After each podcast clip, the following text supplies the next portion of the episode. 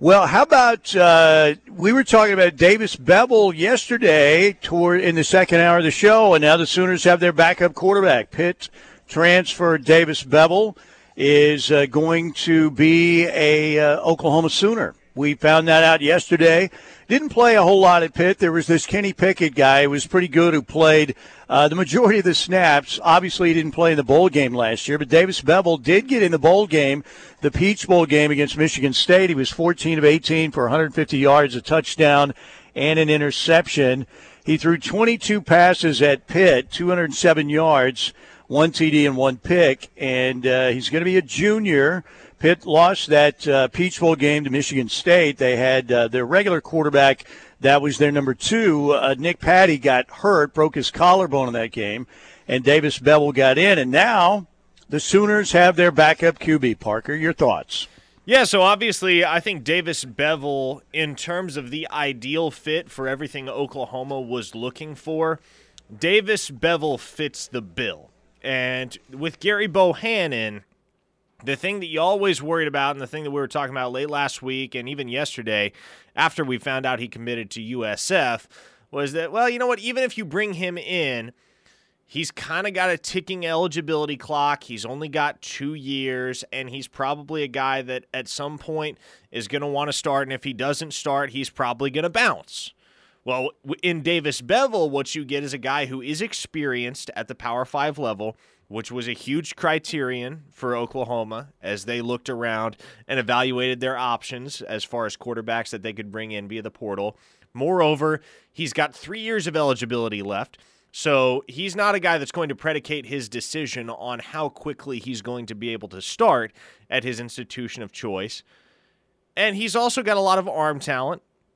He's run an offense at Pitt that bears some similarity to what Jeff Lebby runs. It's by no means uh, it's by no means identical because Lebby's offense really is one of a kind, but what you saw in the bowl game from Davis Beville is you saw a guy that has arm strength, has size, has some decent mobility, and can place the ball when he needs to. So, he does not present an immediate threat to Dillon Gabriel. Dillon Gabriel, I don't think, is going to feel threatened by Davis Beville's presence on the roster, but you can feel some degree of confidence that Beville's going to be a reliable backup option if, knock on wood, Gabriel is to go down due to injury. So, when you're talking about what he brings rather than the likes of a Nick Evers or a Ralph Rucker or a Micah Bowens, I think Beville is a more stable option and you know you hate you don't necessarily want to say you know what you're getting because you've only seen so much of Beville at the Power 5 level, but you have seen him at the Power 5 level, which is more than you can say for any of the other quarterbacks on Oklahoma's roster, uh, save for Gabriel, obviously, at this point in time. So, all things considered, this was a great fit for Oklahoma, and we had talked about it yesterday how good of a fit this seemed to be peripherally. And lo and behold, he commits. You have your answer as to who your QB2 is going to be in 2022. Yeah, and, and the size, man, 6'5", 235 uh, pounds. He just, you know, when you saw, if you've seen any of his highlights, he had a touchdown pass again in the Peach Bowl loss to Michigan State last year. But, man, he, he looks like an NFL quarterback in terms of size and uh, doesn't have a ton of mobility, but – still, I think uh, for a for a backup for Oklahoma, it's it's a good situation. I think for the Sooners. And I know uh, some people were not real turned on when they heard that Gary Bohanon might be the guy. Gary Bohanon has played a lot more and played in bigger games, obviously, because again, you had Davis Beville. Uh, you know, the only reason he got the Peach Bowl game was Nick Patti got hurt, broke his collarbone but he did a decent job when he came in in that Peach Bowl loss to the Spartans. So Sooners have their backup quarterback, and they also have another commitment, right?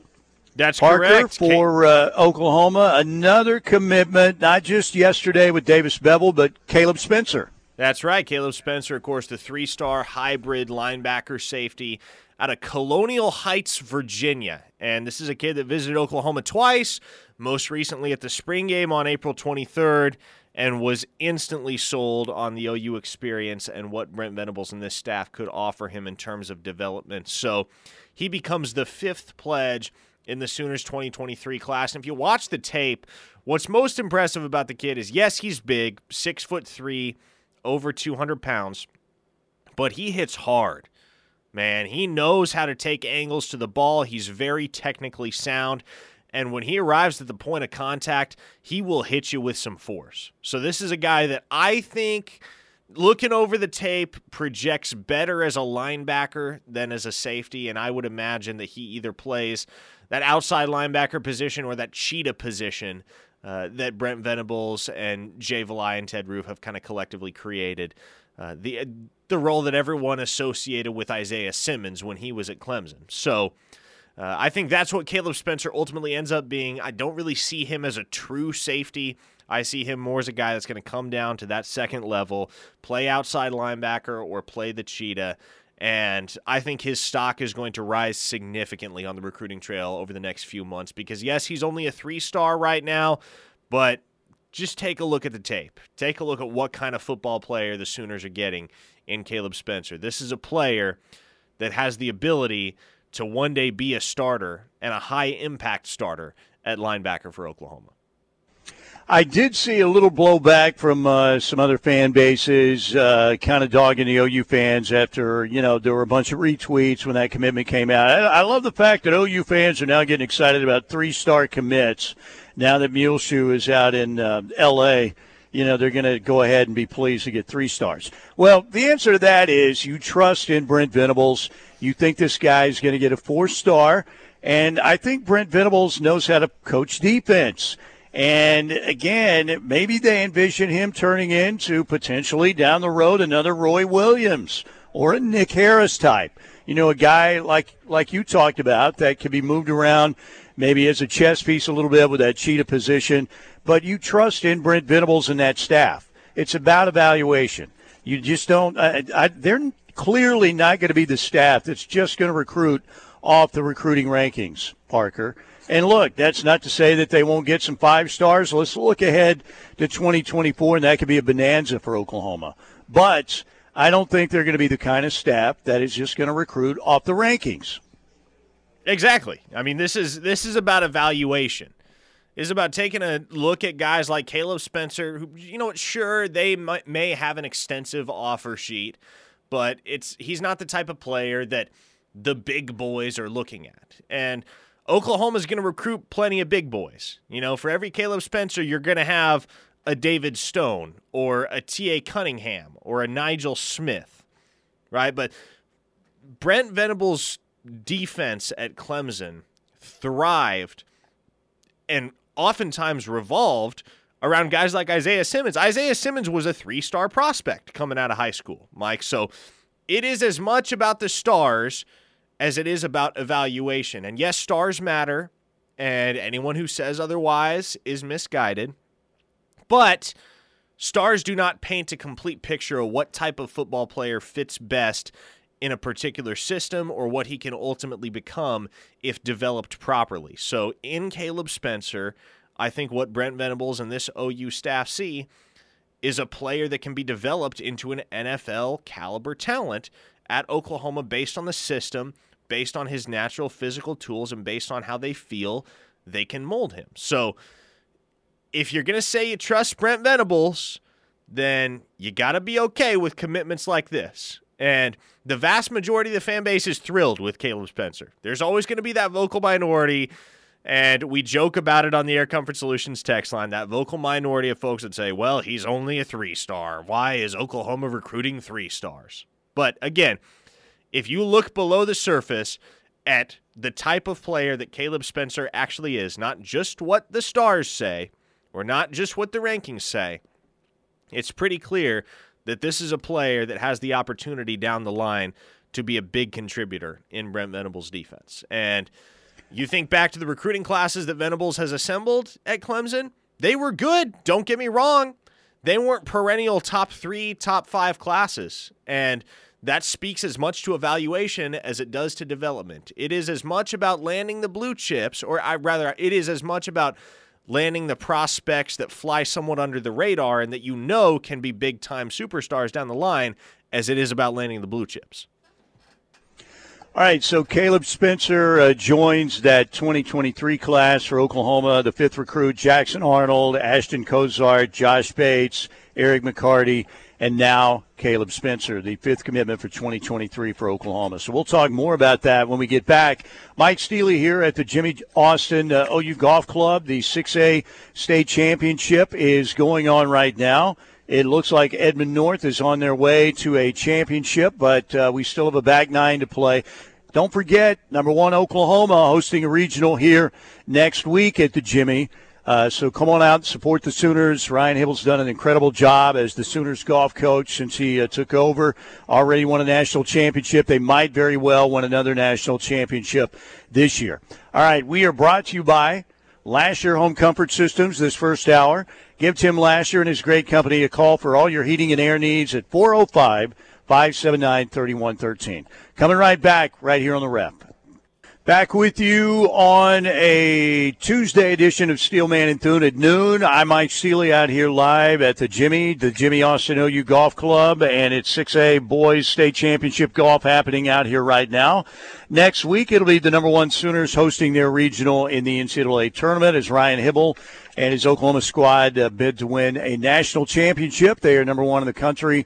Got a great chance to get it done uh, last year. They were in the championship match. They were runner up to Pepperdine. We'll see if the Sooners can get it done uh, this year and win the Natty. Of course, Ryan already has won here at Oklahoma on his resume.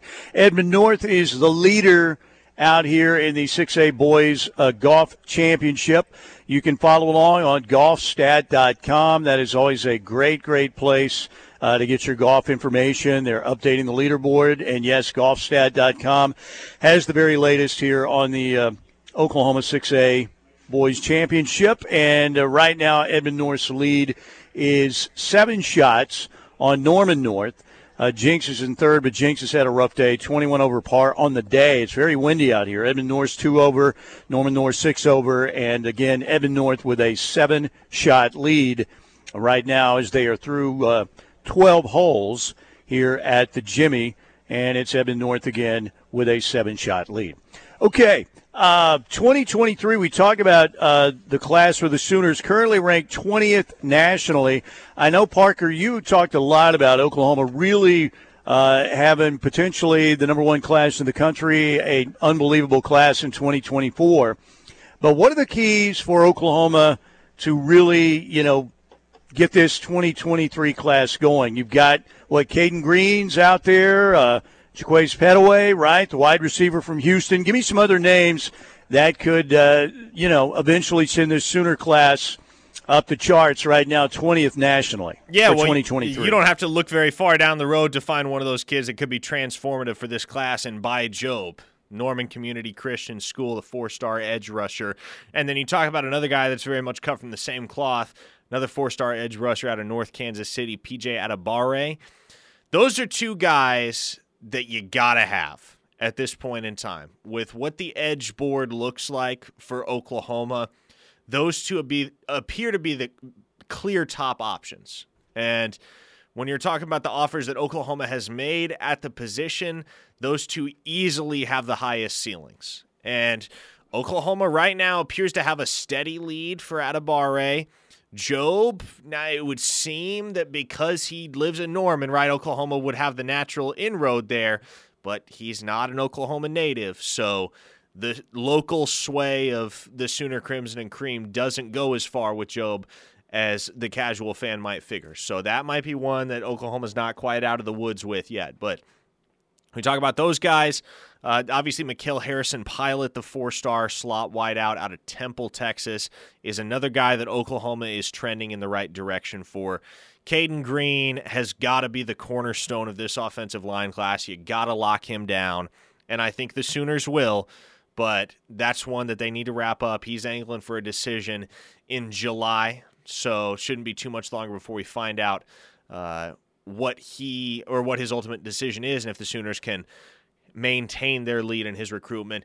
To me, the biggest question right now is what do you do at the running back position? Because Tre Wisner surprised everybody with an abrupt commitment to Texas. He had long been an Oklahoma lean. I get the feeling as of late that Dylan Edwards might not be a lock for Oklahoma. That might not be as much of a slam dunk as a lot of folks initially anticipated. And so that is, I think, the one position right now where it's kind of unclear where Oklahoma can go to lock down a couple dudes. And you don't necessarily need to get multiple running backs in this class because of the existing depth that you have at the position and the fact that you were able to secure two high end backs in the class of 2022 in Jovantae Barnes and Gavin Sawchuk. But you'd love to get at least one. It's just a matter of who that one is. Who is uh, who's Oklahoma's main competition? You think for Dylan Edwards? Well, ultimately? Oregon and Nebraska, I think, are going to factor very heavily into that race because I think NIL is going to become a factor there if it isn't already. Yeah, it's crazy again, uh, and and maybe that was a big factor with Tre Wisner, right? Because as you were talking about, it, it look, it was far from. Uh, you know, a done deal or even at 90% that Tre Wisner was coming to Oklahoma, but he certainly did look like an Oklahoma lean, and then poof, he's a Longhorn, right? Yeah, I mean it was it was out of nowhere. It really was. That was one of the most surprising commitments of the entire 2023 cycle. And it didn't seem super significant at the time. Obviously, it was tough to swallow because Oklahoma had led for Tre Wisner for so long, but it didn't seem like a backbreaker but now that you got Oregon increasingly in play for Dylan Edwards, you got Nebraska set to host him in a couple weeks on an unofficial visit, and you got Kansas State, daddy's alma mater, looming in the background as well. It doesn't appear for the moment anymore that there is a running back in this 2023 class that Oklahoma is squarely in the driver's seat for. Do you think, uh, and, and, there's still so much time left, but because the uh, the calendar has changed when it comes to recruiting and uh, visits and all of this stuff, but do you ultimately think that Oklahoma will end up with a top 10 class in 2023? Yes, I do. I mean, look at the class they locked down in 2022. The class that looked like it had utterly fallen apart 24 hours after Muleshoe ditched they still ended up with the number nine class in the country. So, true. if that's what that's Brent true. Venables and this staff can do under major duress down the stretch in a recruiting cycle, I think with an with an extra year of stability and with more time and more resources to implement their vision and pitch it to recruits at Oklahoma, I think the class will be just as good, if not better, in 2023. And 2024 is where you can look for it to be truly elite.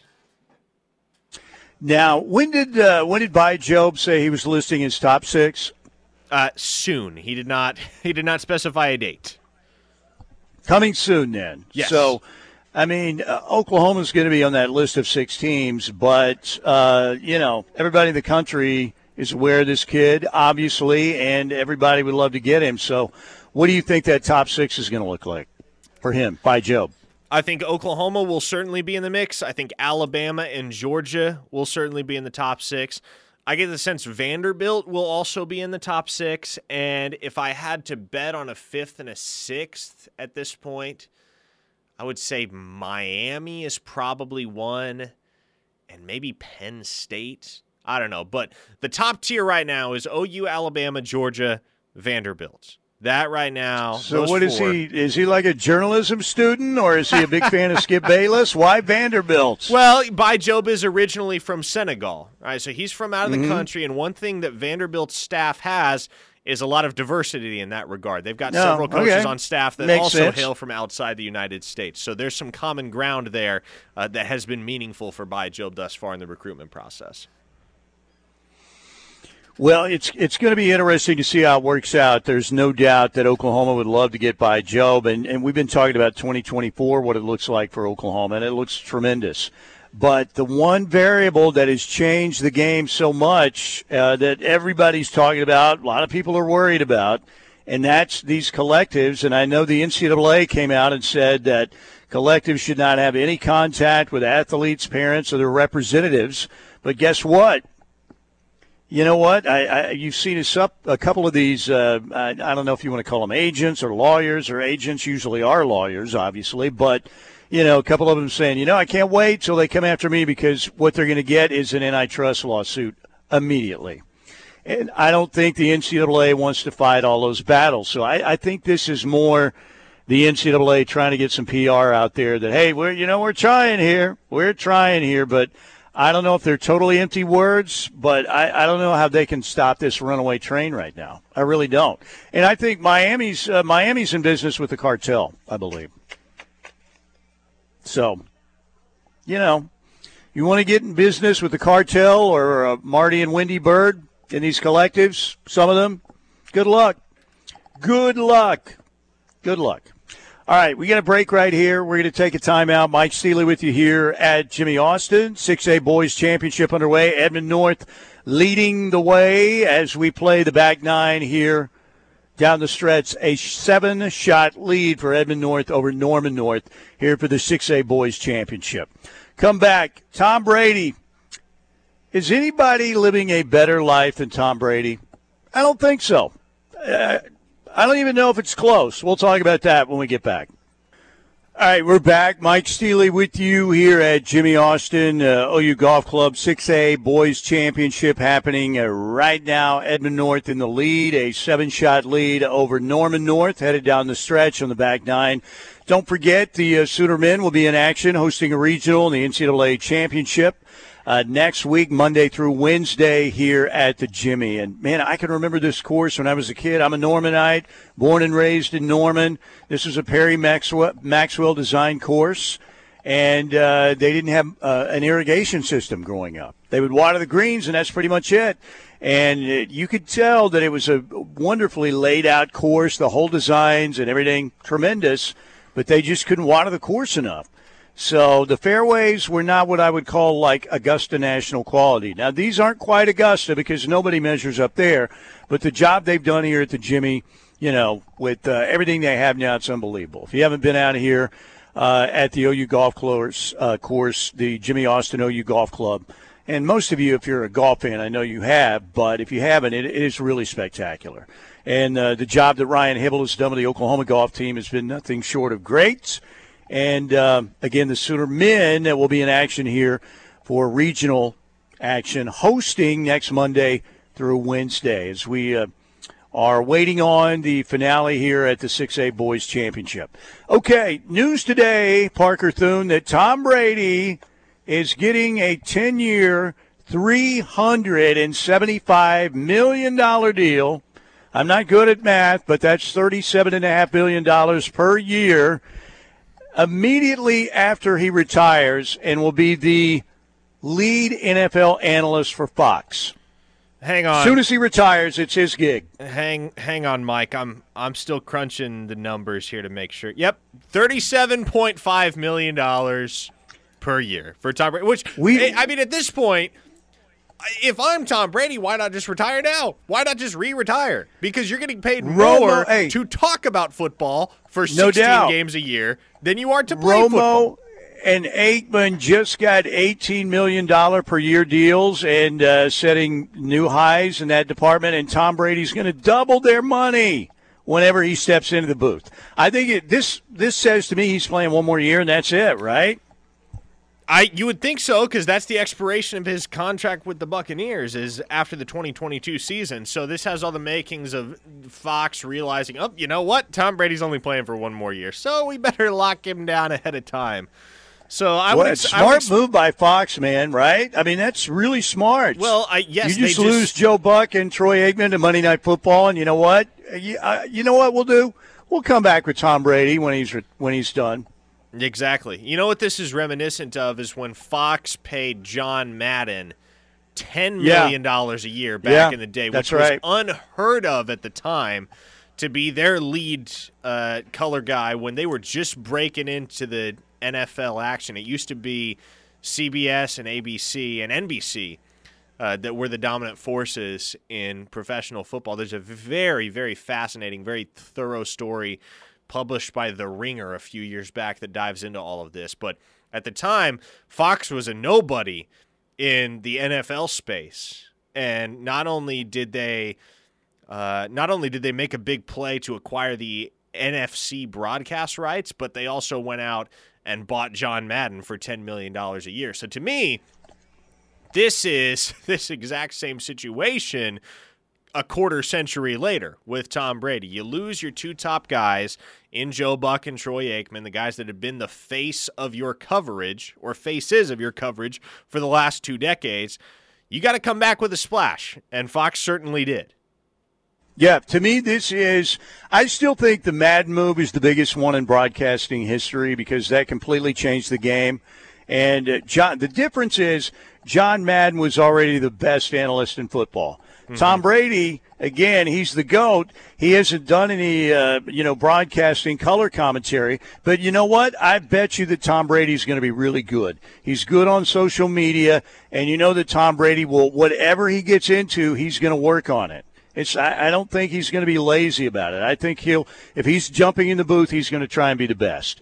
So I think it's a great move by Fox. Obviously, it's a ton of money, and it signal, signals to just about everybody that this is going to be Tom Brady's last year, his last go round, and then he jumps in the booth. So I don't know of of the uh, broadcast teams we have now. You've got I, I go Nantz and Romo number one.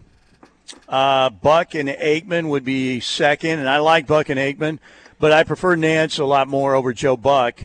And then uh, Amazon, the Thursday night games, we've got Al Michaels and Kirk Herbstreit uh, with Tony Gonzalez on sidelines. So it's going to be interesting, man. Tom Brady, like I said, Tom Brady, greatest of all time.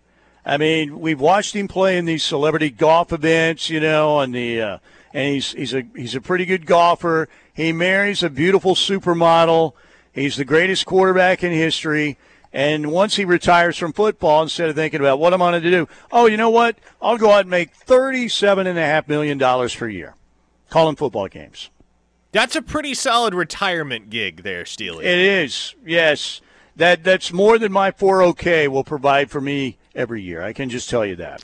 Yeah, he's making a uh, he's making a little bit more money in the broadcast industry than you and I. Yeah. What do you think? Uh, do you have any doubts about whether he'll be uh, good or not?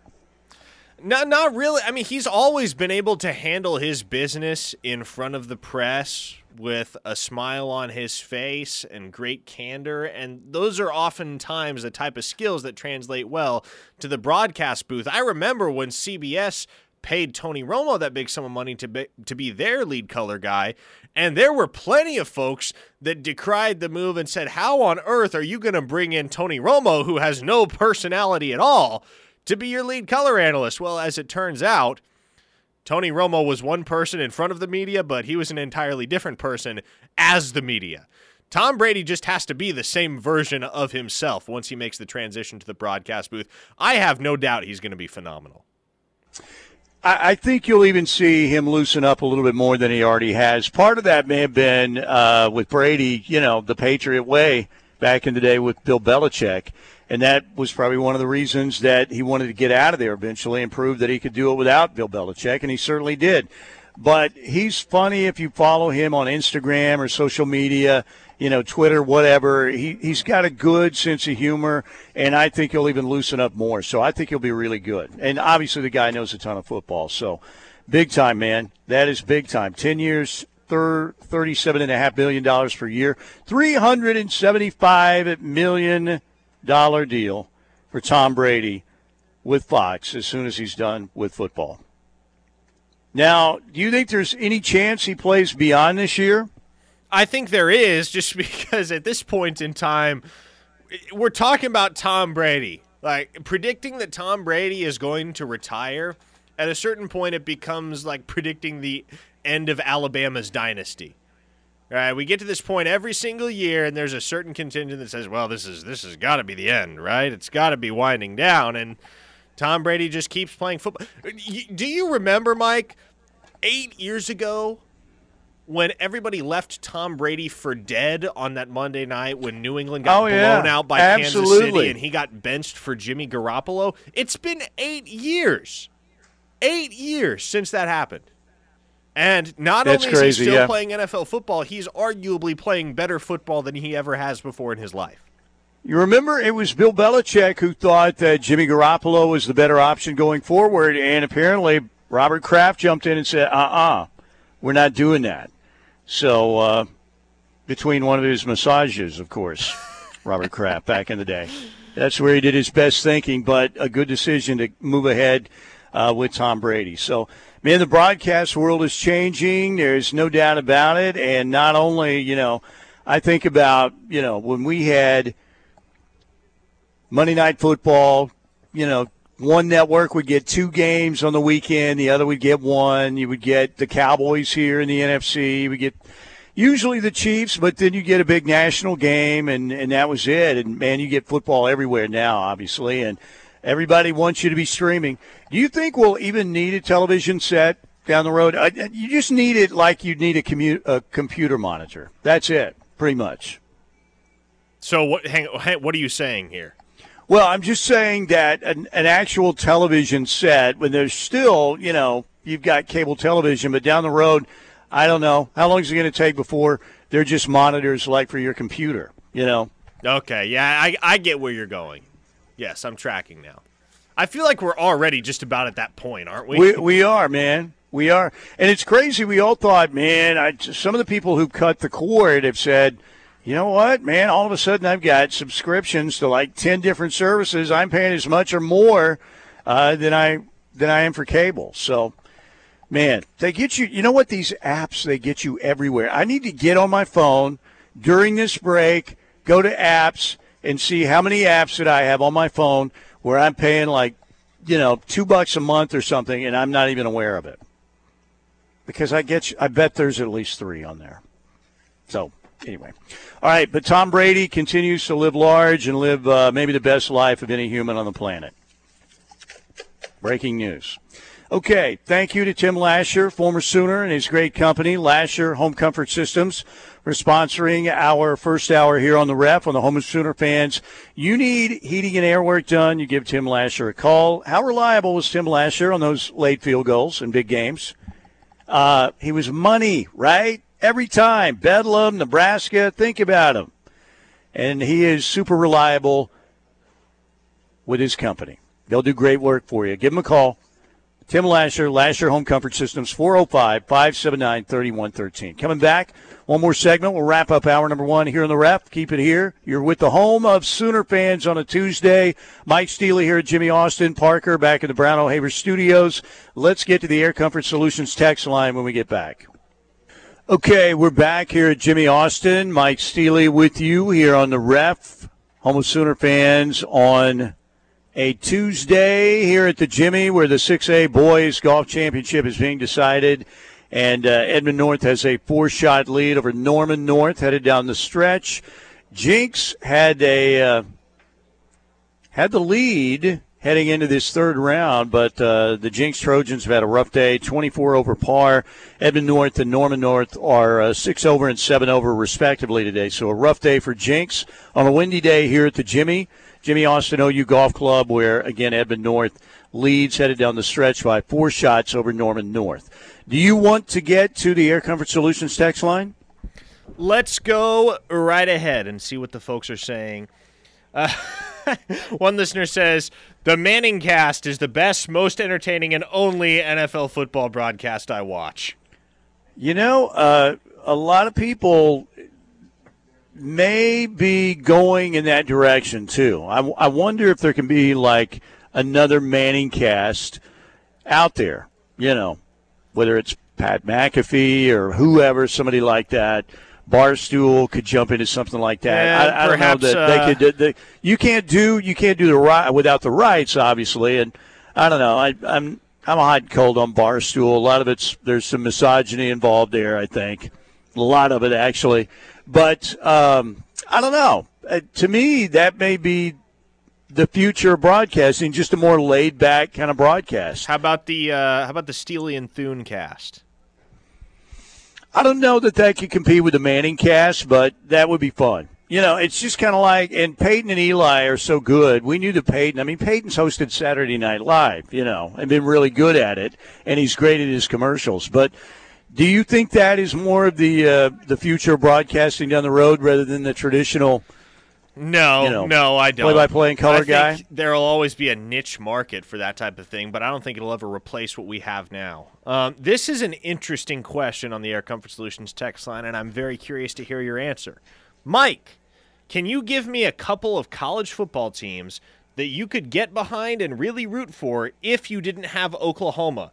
Basically, who's your favorite team besides OU? Hmm. Very interesting. Well, if it was in Oklahoma, it would be Oklahoma State. I know people don't want to hear that, but it would be because uh, I root for the state of Oklahoma, and believe it or not, I know that there are a lot of Sooner fans. Oh, come on, Staley, you can't do that, man. Don't root for OSU and anything. You know what? Anytime that Oklahoma State's playing and they're not playing Oklahoma, I'm rooting for Oklahoma State. So that would be number one. And there are probably some Oklahoma State fans that don't believe that, but believe it. Um, and other than that, I'm trying to think of who I would root for. Man, that's a really good question. I've never thought of that. Uh, you know, I used to think back in the day that USC had really cool uniforms and traditions and everything, and uh, now I'm like, no, no, no, no, no, no, no, no, they're evil, pure evil. I don't know, man. I'm trying to think of who else. Notre Dame, no. Hated Miami. Uh, Texas, no. A&M's too crazy. In the SEC, LSU's got too many uh, redneck fans. Um, golly, that is a great question. It really is. I'm trying to think if there's anybody out there – I don't know, Parker. Who, who would you come up with? Florida State. I'm still trying to.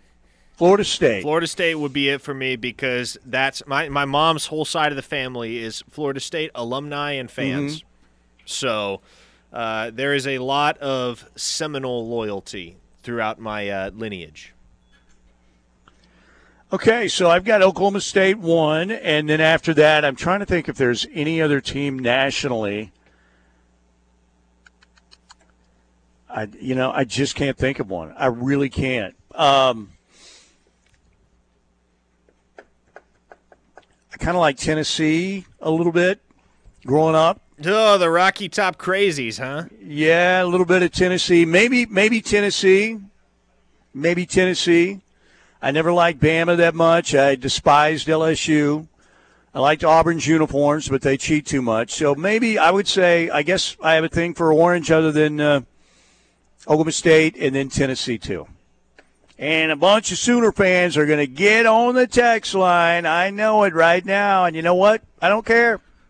One listener because says, Come on, Tulsa Golden Hurricane. I don't mind Tulsa, but I'm talking about, I'm thinking more power of five. I used to watch, uh, I tell you, growing up on, and I know we're getting close to the top of the hour here, but growing up, I remember the replays that I watched. You had the Oklahoma football replay, and then on Sunday mornings we had the Notre Dame football playback with Lindsey Nelson. So I kind of like Notre Dame a little bit, but I, I was fascinated watching Grambling play because we had the Grambling playback as well when Eddie Robinson was at Grambling. That's right. And so I thought that was super cool. So, but that is a really good question. Notre Dame is one of those schools that – I don't necessarily like them, but I have a ton of mm-hmm. respect for them. You can't you can't help but respect Notre Dame as a football tradition and institution. Yeah, absolutely. I would say maybe Michigan also. I always liked Ohio State a little bit better than Michigan. Um, and, you know, maybe Nebraska also would be another one that I would root for.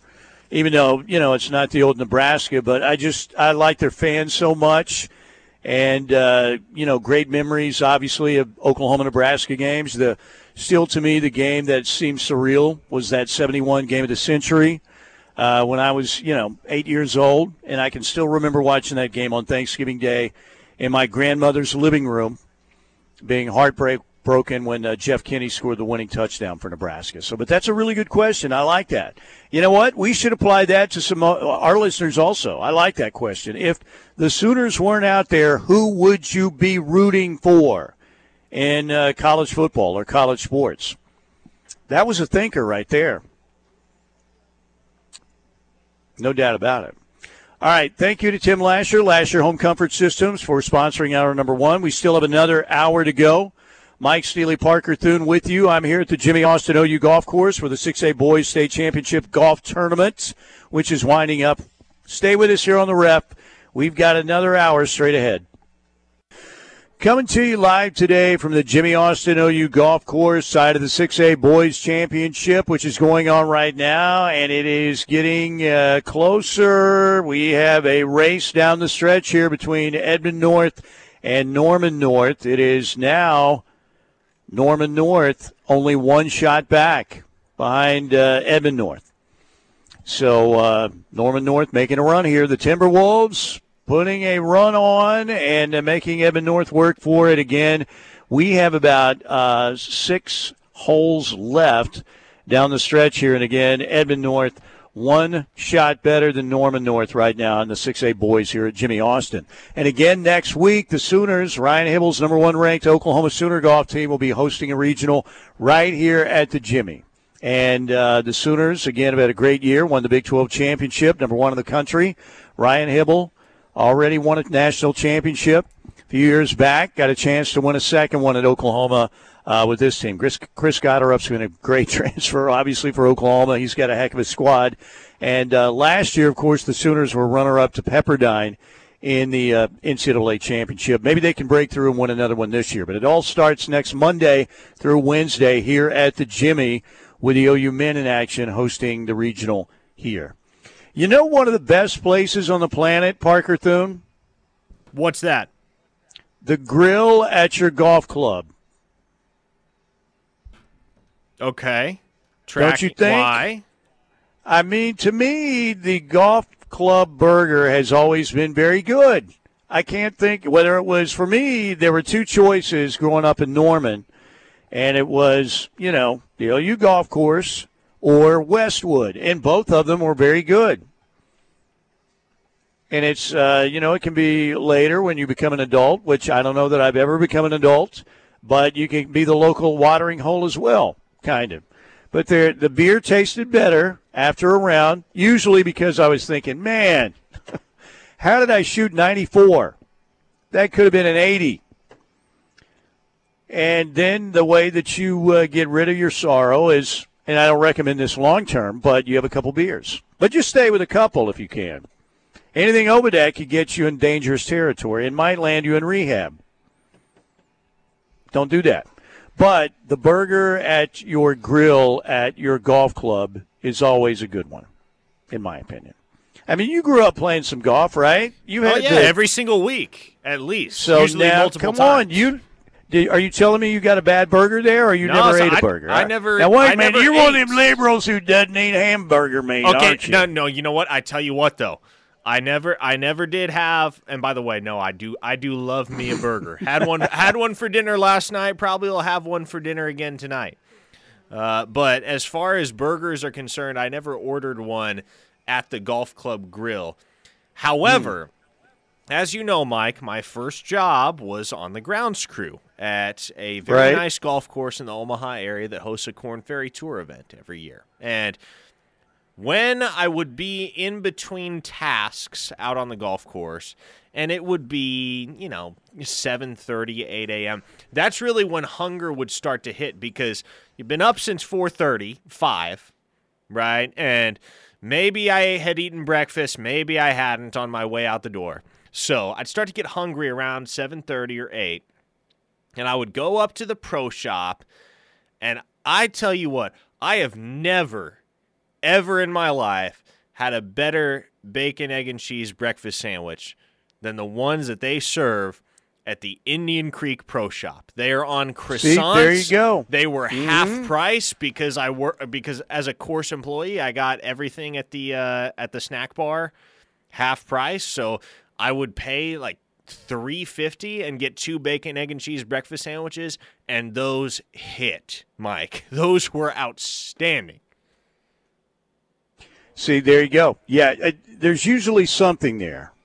But uh, i used to work out here a long time ago picking up the range here at the ou golf course. That was when the legendary robert o was the head pro. Doug breck was like the assistant at the time. Um, and uh, would pick up the range. And I wasn't driving around in like the range mobile. I just had those two little things where you stick on the ground and pick up the balls, you know, and you pick them up. That's how old I am. And, uh, you know, this was it wasn't dangerous because there weren't a bunch of players out there. I can still remember there was one guy that was out there pounding balls all the time as I was picking up the range, Jerry Davis. Uh, I still remember his name uh, because he was working on his golf game all the time. But uh, so yeah, the, the, discount came in handy too. And then uh, you know you got a discount on your golf round and all of that. And unfortunately, it never totally improved my golf game to the level you know, I thought maybe I could get to the PGA Tour, but it didn't work out that way. Never even uh, came, you know, within a million miles of that kind of quality golf. But still love the game. It's a great game. Okay, so we got Norman North and Edmond North, and uh, look at this. Norman North now has a three-shot lead. Norman North has taken the lead over Edmond North. And we're looking at five, six holes left here down the stretch. And now uh, Norman North, what a great job by the Timberwolves here down the stretch. There's a lot of golf to be played. Ryan Rayner, the uh, head coach at Norman North, has got to be very pleased. His team is only seven under on the day. It's a very windy day out there. And now Edmond North uh, having some problems down the stretch. They're at 13 over for the round. And again, Norman North has a three shot lead here in the 6A Boys State Championship. Okay, we want to thank the uh, Seth Wadley Auto Group uh, in Pauls Valley, exit 72 in Pauls Valley, for a great deal on a car or truck and that great guarantee of oil changes and engines for life on newer used gas or diesel at no additional cost to you from the Seth Wadley Auto Group in Pauls Valley. So, exit 72. Be thinking about exit 72 for a great deal on a car or truck right there in Pauls Valley. Uh, so we have talked about uh, Davis Beville, the Sooners' new commitment through the portal, and also they got Caleb Spencer uh, to commit, the high school kid from Virginia, three-star. Uh, defensive back slash linebacker. You think he's going to play like that cheetah position at Oklahoma.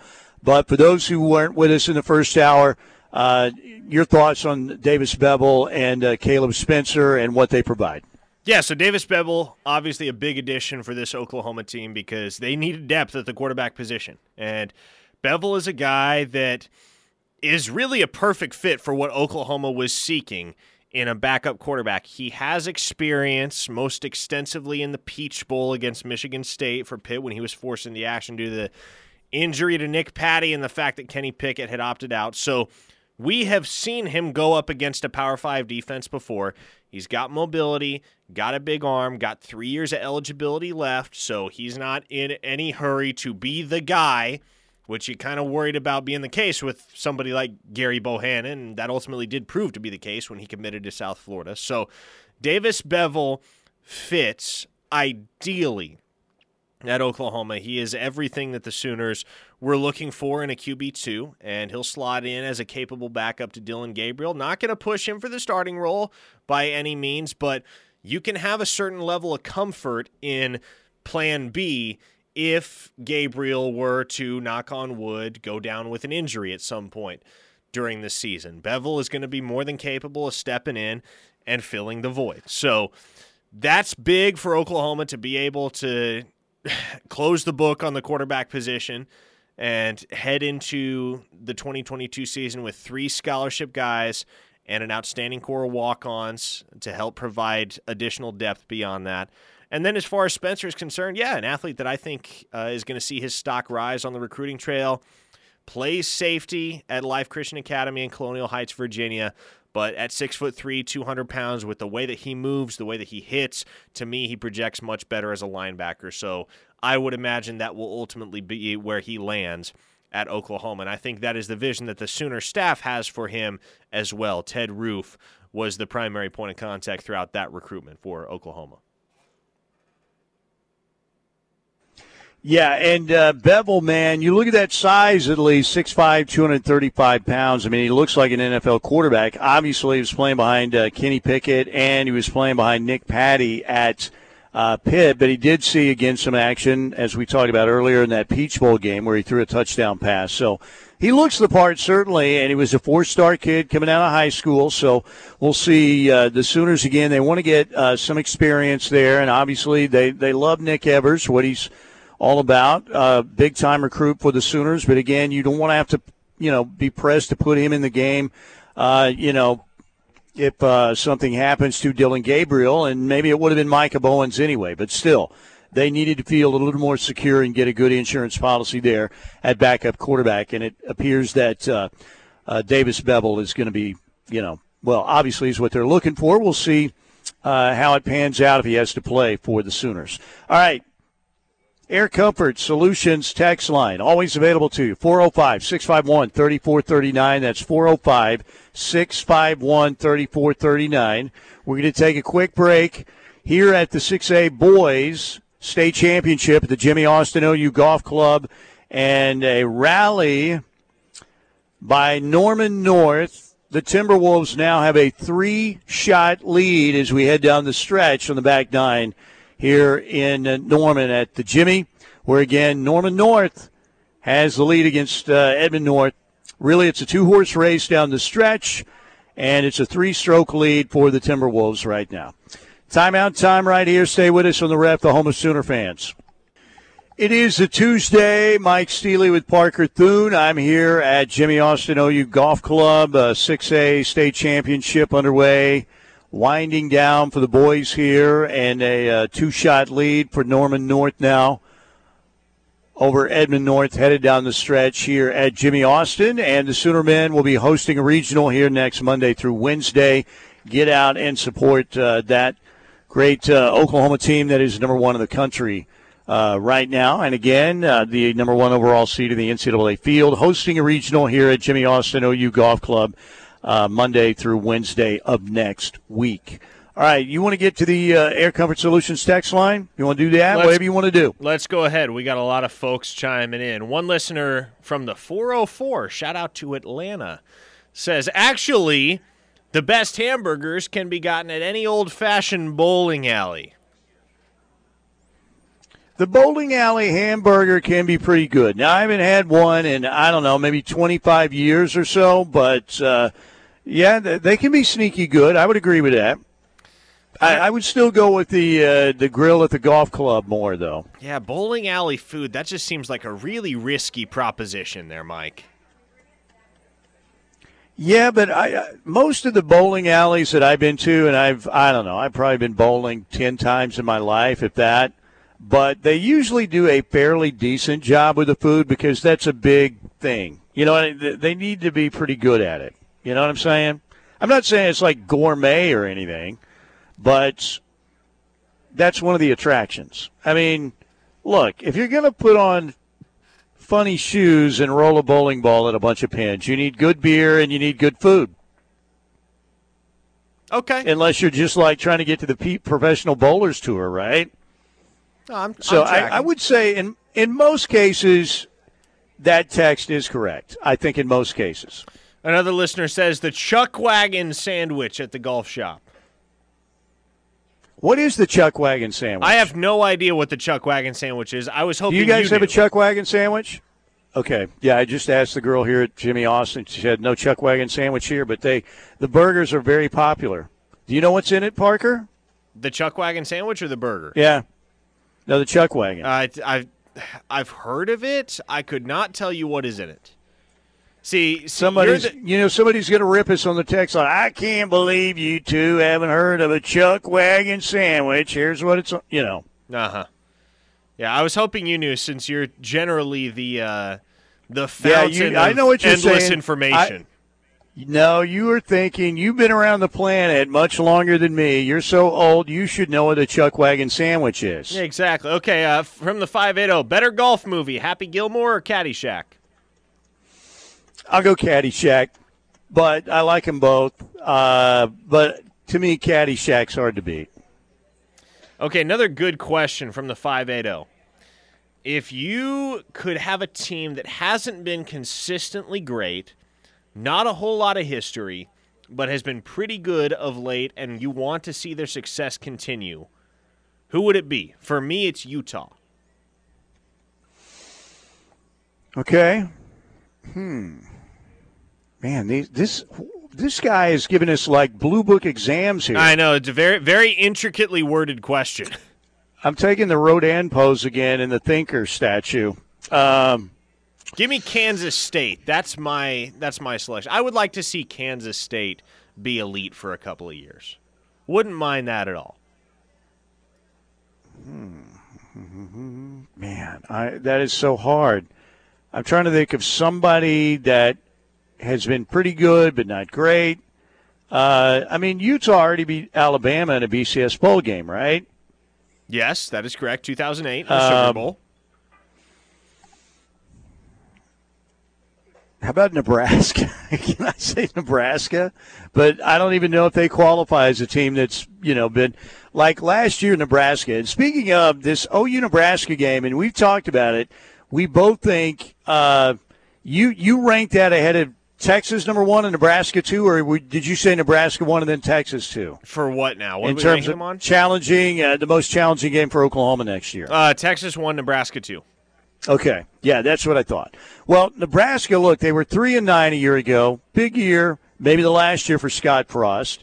He's already, you know, uh, been sanctioned by the NCAA. He's already had his salary cut by Trev Alberts. But last year they were in the game with OU, lost by seven. They were in the game with Michigan State, lost in overtime by a field goal. They lost by three to Michigan. They had the lead against Ohio State, ended up losing by nine. They lost to Wisconsin by a touchdown. They lost to Iowa by a touchdown. They were in every game. They were really pretty much in every game against some heavyweights, you know, really good teams Michigan, Ohio State, Wisconsin. Look, maybe not as good as they have been, but still, uh, Nebraska was right there. Now, again, that could also be the mark of a bad football team that can't close the deal and uh, they can't win those big games. But, you know, how big of an upgrade do you think Casey Thompson's going to be at quarterback for the Huskers over Adrian Martinez? I don't know if that's an upgrade, to be honest. I think really? it's probably. Eh, well, okay. For Nebraska, I would say it's probably an upgrade. Might not be an upgrade to somewhere like Kansas State because obviously every quarterback fits a particular system better than a, another or worse than another. You know, different guys fit different systems differently. And so for Nebraska, I think it's an upgrade going from Adrian Martinez to Casey Thompson, but I definitely think Adrian Martinez upgraded going from Nebraska to Kansas State. Now, I think it all depends on what Nebraska's receiver room looks like more than anything else because Casey Thompson isn't throwing to Xavier Worthy this year. Yeah, that's true. And uh, Adrian Martinez, you know, he was a dual threat. There's no doubt. He had great speed. So, and we'll see. I mean, the Sooners are going to see them both with Adrian Martinez at K State now, and obviously Casey Thompson in Lincoln. But um, it's going to be interesting. That game in Nebraska again, they're going to be fired up. And like I said, man, they, they went toe to toe with the Sooners last year. Now, uh, who knows how much Muleshoe was involved in his scheming at that point. But we all thought early in the season, man, it's this is uh, this is weird. This should not be happening. These games, you shouldn't have had to go down to the wire against Tulane, and you shouldn't have had to go down to the wire against Nebraska. But guess what? They did. Okay, and back the whole to the Twilight Zone season continued. Back to the Air Comfort Solutions text line. The best breakfast is at Hefner Golf Course, Eggs Benedict. Mike, is it weird that I've never had Eggs Benedict? Maybe a little bit. I've only had it a couple times. I feel like it's one of those things this. that you ha- like you have to order it at a restaurant if you're going to eat it. Eggs Benedict is way too intricate to make at home. Right, so if you're going to have eggs benedict, you yeah. have to order it somewhere. And when I'm out somewhere for breakfast, I just don't really I, there are things that are higher on the priority list for me in terms of my order than eggs benedict. Well, there's so many. Breakfast is the best meal of the day because there's so many great options. Eggs Benedict is one of them, but I've only had it a couple times. But I will say, yes, the the grill. By the way, I don't know if you're talking about Hefner Grill or if you're talking about the Lake Hefner Golf Club, because I can tell you that grill's really good too. That again, my three favorite grills in uh, golf history are here at OU growing up and now. It's really good. I remember my dad and I, uh, when he was still with us, uh, it's been a couple years since we were out here, and I got for his birthday, got him a PGA Championship shirt and Um, no, it was a U.S. Open Championship shirt, and we came out here in eight. It was great. It was really good. Uh, but I, when I was living in Northwest Oklahoma City, I played Lake Hefner all the time, and those guys up there, awesome dudes, uh, and uh, that's a great grill too. Okay, couple more so from the yes. Air Comfort Solutions text line. Chicken and waffles or sausage and pancakes? I am a huge chicken and waffles guy. That is a slam dunk answer for me. You know, I, I guess I'm missing out because I've never had chicken and waffles. Oh, wait, wait, wait. No, I have. I've had it once. I've had it once. I, and I thought it was good, but I like pancakes so much. Uh, I'm pancakes over waffles guy, and don't get me wrong, I like waffles, but I prefer the pancakes. So I would go slight edge, uh, pancakes and sausage for me. Okay. Uh, one more from the Air Comfort Solutions text line before we hit a break, and I love this question. It is very compelling. Which is team? the deep thinker guy? No, again? it's not the deep thinker. Okay, guy. good. Which team will be back first? Texas, Nebraska, Auburn. Texas. Really, well, Mike? I mean, I don't know. Auburn, what do you consider back? Like winning 10 games or winning a national title or winning the conference? See, Auburn. Let's say let's Auburn say back no, is winning a conference title. Let's let's make that our criterion for back. You have to win a conference championship. Okay, well, I'm going with Texas. Really? But the problem is, it depends on how many years Texas, you know, the Big 12. you got to consider that too. Really? So you um, think you think Texas will win a conference championship before Nebraska or Auburn will?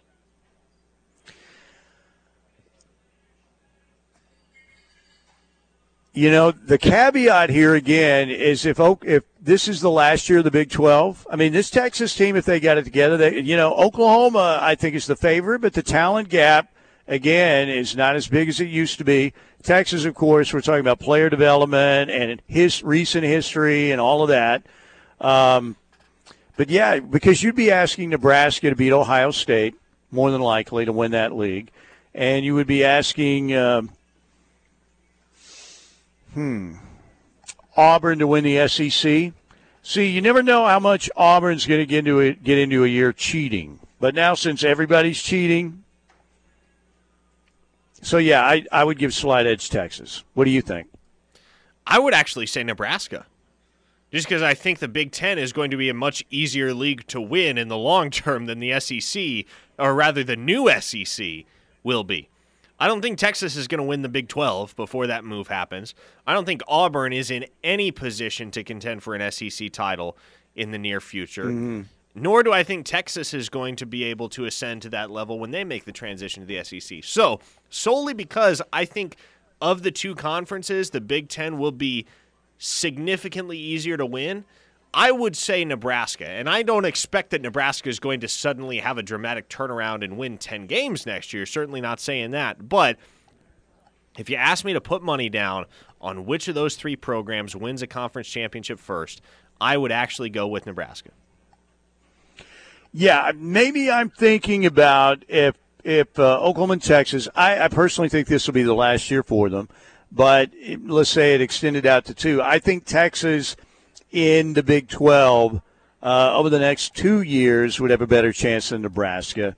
But yeah, long term, if we're talking once Texas gets into the SEC and Oklahoma and Texas are in the SEC, obviously it gets a lot more difficult.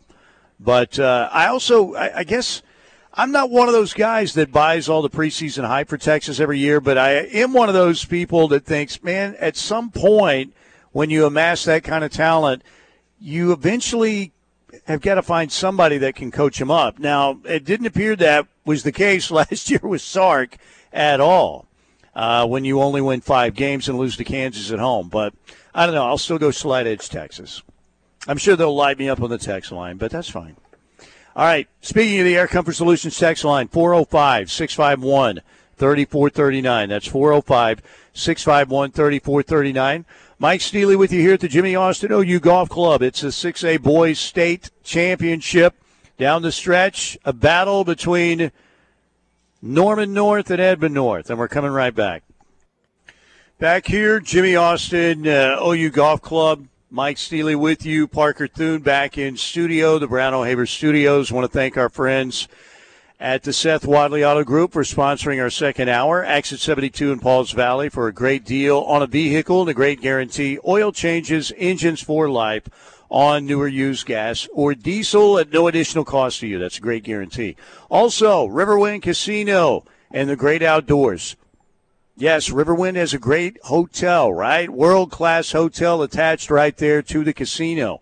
But also, you can get outdoors at Riverwind and have a great time at Beats and Bites 2022. The Outdoor Music Festival is coming.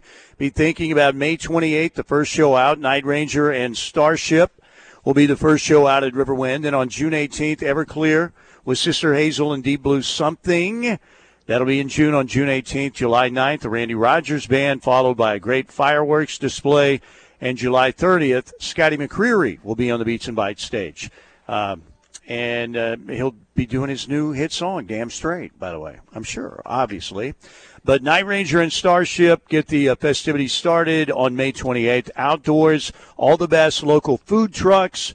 You also have uh, great craft beer from Coop Ale Works. It's a pet friendly environment, it's a kid friendly environment. Uh, and again, You'll just have a great time at Beats and Bites 2022. And don't forget the fireworks show again on July 9th after the show from the uh, Randy Rogers Band on July 9th. Again, riverwind.com. You can get your individual tickets for five bucks a piece. Individual tickets only five bucks at riverwind.com, or you can go to the box office. Another reason why Riverwind Casino is simply the best. And Parker, it's uh, I'm struggling voice wise today. I feel like I'm scratchy and. Uh, if you are a fan of the streaming show that I do from uh, about 2:45 to 5:30 every day, I am not going to be doing that today. I oh, so we're going to the Bob Dylan Museum together then. Uh, I may, well, you know, I'll probably be going home and try. Maybe I'll get a nap in. Are you going to the Bob Dylan Museum? Yeah, I'm going to try.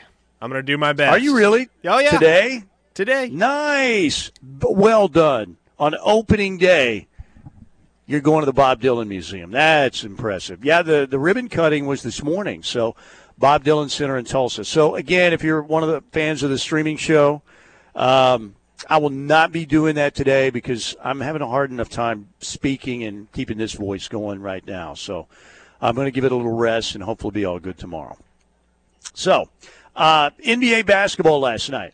I love this. I, I, I like Giannis. Giannis is a heck of a player and it looked like the Bucks were going to go up three games to one against Boston, but Boston outscores the Bucks 43-28 in the fourth quarter uh, last night in Milwaukee. And after Giannis dunked on Al Horford, you've probably seen the video, the GIF, whatever now, of Al Horford kind of looking at him and like, uh-uh, no, no, no. Al Horford's 35 years old. That's the NBA's version of Methuselah right now. Well, not quite there, but you know he's close, really close. No, that'd be and that'd be Udonis Haslem. That's right. And who is the oldest player ever to play in the NBA? Didn't Kareem play it like he was 42? I'm trying. That's Kareem somebody go was, ahead and Google it up. I think Kareem was even older than that. I think he played. May have been 45, 46. you I know, correctly. And you know what? Kareem should be more in the GOAT conversation. I mean, people talking about Kareem, everything, all of Kareem's stats pretty much match up with MJ's and top MJs in a lot of categories. Now, I know Michael took a couple years off for the baseball experiment, even though that was probably a gambling suspension behind the scenes, but. Uh, you know, Kareem had the most unstoppable shot in the history of basketball, the sky hook. Yet we don't talk about him enough in the GOAT conversation. We should. He was unbelievable. Huge Kareem fan. By the way, Kevin on. Willis played at 44. He is the oldest okay. NBA player on record. Wow, Kevin Willis until he was 44. Yeah, was, so, would yeah. have been in the late 2000s, I believe, with the Houston Rockets, if I remember correctly. But how about Al Horford coming back and dunking on Giannis? and the Celtics winning that game 116 to 108 last night. So great game for Al Horford. Uh, Jayson Tatum had 30. Marcus Smart had 18. Game five is Wednesday in Boston. Then he had Golden State and the Grizzlies last night. It looked like Memphis was going to win that game and should have won that game without Ja Morant in the lineup. Steph Curry kept going to the free throw line. That helps. Again, uh, the Warriors were without Steve Kerr, who was out with the Rona. Uh, Mike Brown, you know, was over there coaching. He's got a pretty good record, track record as their coach when he's been called into duty. But Golden State, man, they had to fight, scratch, and claw to get that done. 101 to 98 was the final last night with uh, Golden State. It was a rough night for Klay Thompson. Why couldn't Klay Thompson have had this line in that game six against Oklahoma City in the playoffs? Six of 20, 0 of 7 from three. Basically, that night in Oklahoma City, Klay Thompson could have thrown the ball behind his back in that fourth quarter and it would have gone in. He could have hit the Meadowlark Lemon half court hook shot. But no. That night, that night, and look, Durant Westbrook also had a, some bad plays down the stretch, but it was Klay. It was the Klay Thompson game. But uh, we have two games tonight. Sixers at Miami. Miami can't shoot from the outside right now. The Sixers, James Harden played well the other night. Joel Embiid, again, the mask man, uh, was much more productive, I thought, in uh, game four for the Sixers. We're even at two games apiece there. And the Mavs and Phoenix also even at two games apiece. 6.30 for Philly at Miami, 9 o'clock the late game for Dallas at Phoenix. So there you go. Going to go back to the text line. Sodak Sooner asks question: When I go to Lincoln for the OU Nebraska game, do I stay in Lincoln or Omaha? Stay in Omaha. Trust me on this. Omaha will offer you far more to do on the Friday evening before the game. I'm assu- I, am assuming right now I'm operating under the assumption it's going to be an 11 a.m. kickoff. We're gonna hope that's not the case, but given past experiences, that is the expectation that I'm operating under. So, Omaha is a phenomenal place to spend a Friday night. Go to downtown, get ice cream in the Blackstone district. It is phenomenal. Hit me up. I'll be there. We might be on remote in Omaha. We'll see. But yes, definitely gonna want to, definitely gonna want to be in the O rather than Lincoln. Nothing against Lincoln. It's just Omaha has a lot more going on. Interesting question. Uh, it's got a world class zoo there too, right? Yeah, that is correct. The world's best zoo, the Henry Doorly Zoo. That's not me talking. That is zoo experts talking. I don't know how you become a zoo expert, but uh, apparently, that's a career field. Uh, another listener asks, obscure question: Why does Georgia Tech still suck? They're down the street from the College Football Hall of Fame. Hmm, interesting question. They've had a few runs here and there. There's a school that I'd root for, Georgia Tech, to that guy's question. I don't know. They've always had cool uniforms to me. You know who I'd really, I'll tell you who I root for. Also, Army. I love watching Army, and nothing against the Navy. The Navy's a fine organization, but, and the Air Force too. But you're a triple option guy. Yes, Army. I, you know, I like the old school Army uniforms too. Awesome. I remember when I was a kid. I didn't know who the Marines were affiliated with because I had asked my dad, Dad, how come the Marines don't have a team? and he explained to me the Marines were affiliated with, you know, like Navy. I guess that's isn't that kind of Marine life?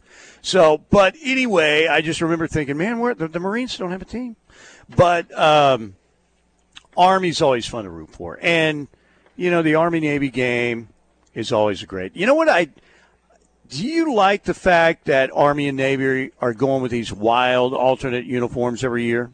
Yeah, I love it. I don't mind it. I mean, I wish they would also. You know what? We we have so many alternate alternate jerseys. pardon me. These days, that um, I wish maybe we go need to go back to traditional jersey days. Um, but I love Army when they just wear their regular home unis. That's a great look. Uh, and, and look, some of the al- alternates have been great. They've been really cool. But I'd also like to see maybe a year where we just, you know what, guys, let's actually go old school with the uniforms we used to wear, like once every five or six years. I would like to see that. Retro vibes. Yeah, Yeah, absolutely. All right, let's break right here. Headed down the stretch here at the Jimmy Austin OU uh, Golf Club. And, uh, man, great rally down the stretch by Norman North. And we're going to fill you in here in a minute. I am updating Golf Stat as we speak. And all of a sudden, it's taken a while. So I'll give you the update when we get back here on the Home of Sooner Fans, the Ref Radio Network. Okay, back with you here at Jimmy Austin, uh, OU Golf Club. Mike Steely with you here. Parker Thune back in studio. We've got locked in coming in uh, with uh, Parker and Tyler McComas. Sooner Caravan pulling into Amarillo. I wonder, I wonder if Tyler McComas was in Amarillo by morning. What do you think? Knowing Tyler, yeah, I don't think that's out of the realm of possibility. Does that man ever sleep? I don't know.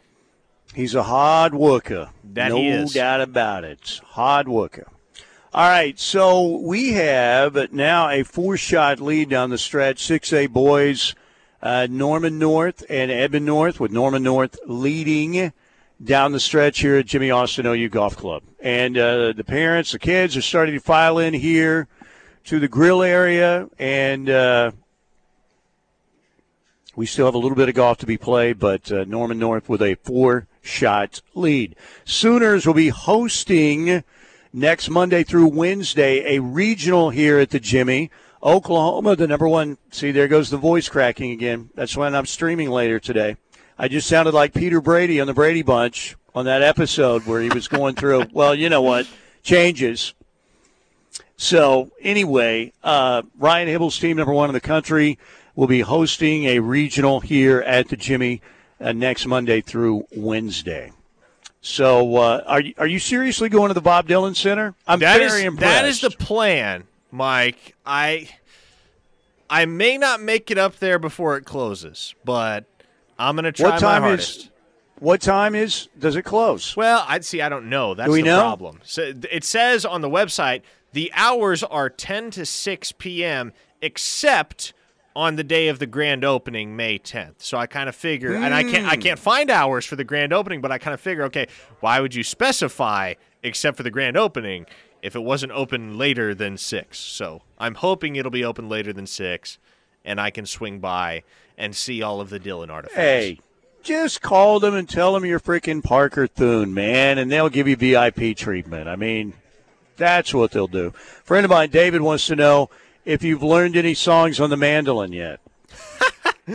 Uh, see, here's the thing. I've played guitar for so long that mandolin isn't a tough transition to make. So, yeah, I can play play a whole bunch of songs on mandolin. I I'm, I've been trying to familiarize myself with some of the iconic mandolin songs. Obviously, as I mentioned, uh, one of the albums that I grew up on was Nickel Creek's eponymous debut. A lot of mandolin in that album.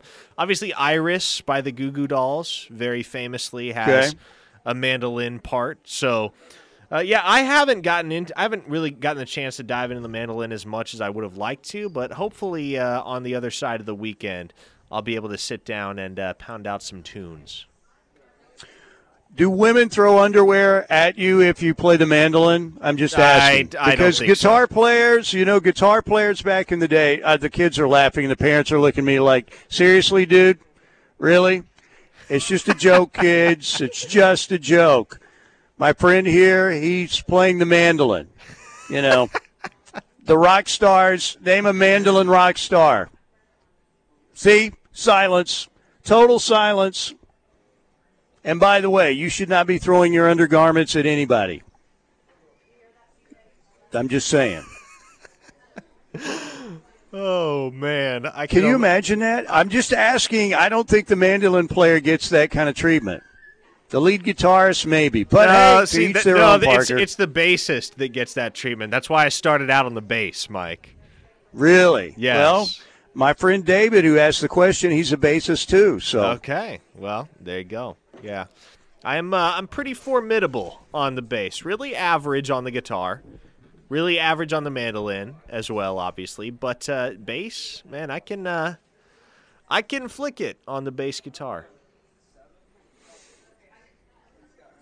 Well, I need to, uh, I you know, just tell them that you're a mandolin player, new mandolin player. You're an excellent bassist, and you've mastered the guitar, and they'll let you in free to the Bob Dylan Center without question. Yeah, maybe You know, I'll, maybe I'll show up with my acoustic and play a cover of "Tangled Up in Blue," and then maybe they'll let me in. Why not?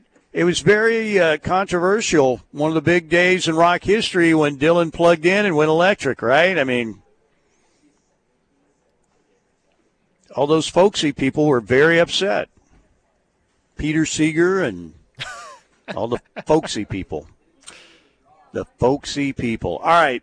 I am. Uh, I I love our show. I have a lot of fun, but I'm happy to get off right now because I feel like I'm losing my voice. It's been a strain to talk today, and that's you, never fun. You've probably also still got kids giving you the side eye from your throwing underwear. Comment. Like I said, the kids, a couple of the kids still have a grin. The parents kind of did the double take, like, dude, really? Don't say that. Yeah. So, anyway, I'm just trying to teach life's lessons to the kids here in the OU clubhouse. That's all I'm trying to do. life lesson. I once knew life- a girl that I knew a girl way back in the day that I was friends with. Never dated or anything, but she threw underwear at Vanilla Ice, and at that point, I thought, ah, friendship over, dude. It's over. I mean, Did, did she actually, really, or is this a, a that euphemism? was it was a bra apparently, but still, okay? It was like, well, we thought it was funny. I'm like, okay, into friendship, into friendship. So anyway, okay. Uh, thank you to the Seth Wadley Auto Group in Pauls Valley. I can't even say auto because my voice is struggling. But we've had a great time out here at the Jimmy. Don't forget OU hosting the regional out here next week. Stay tuned. Locked in is coming up next.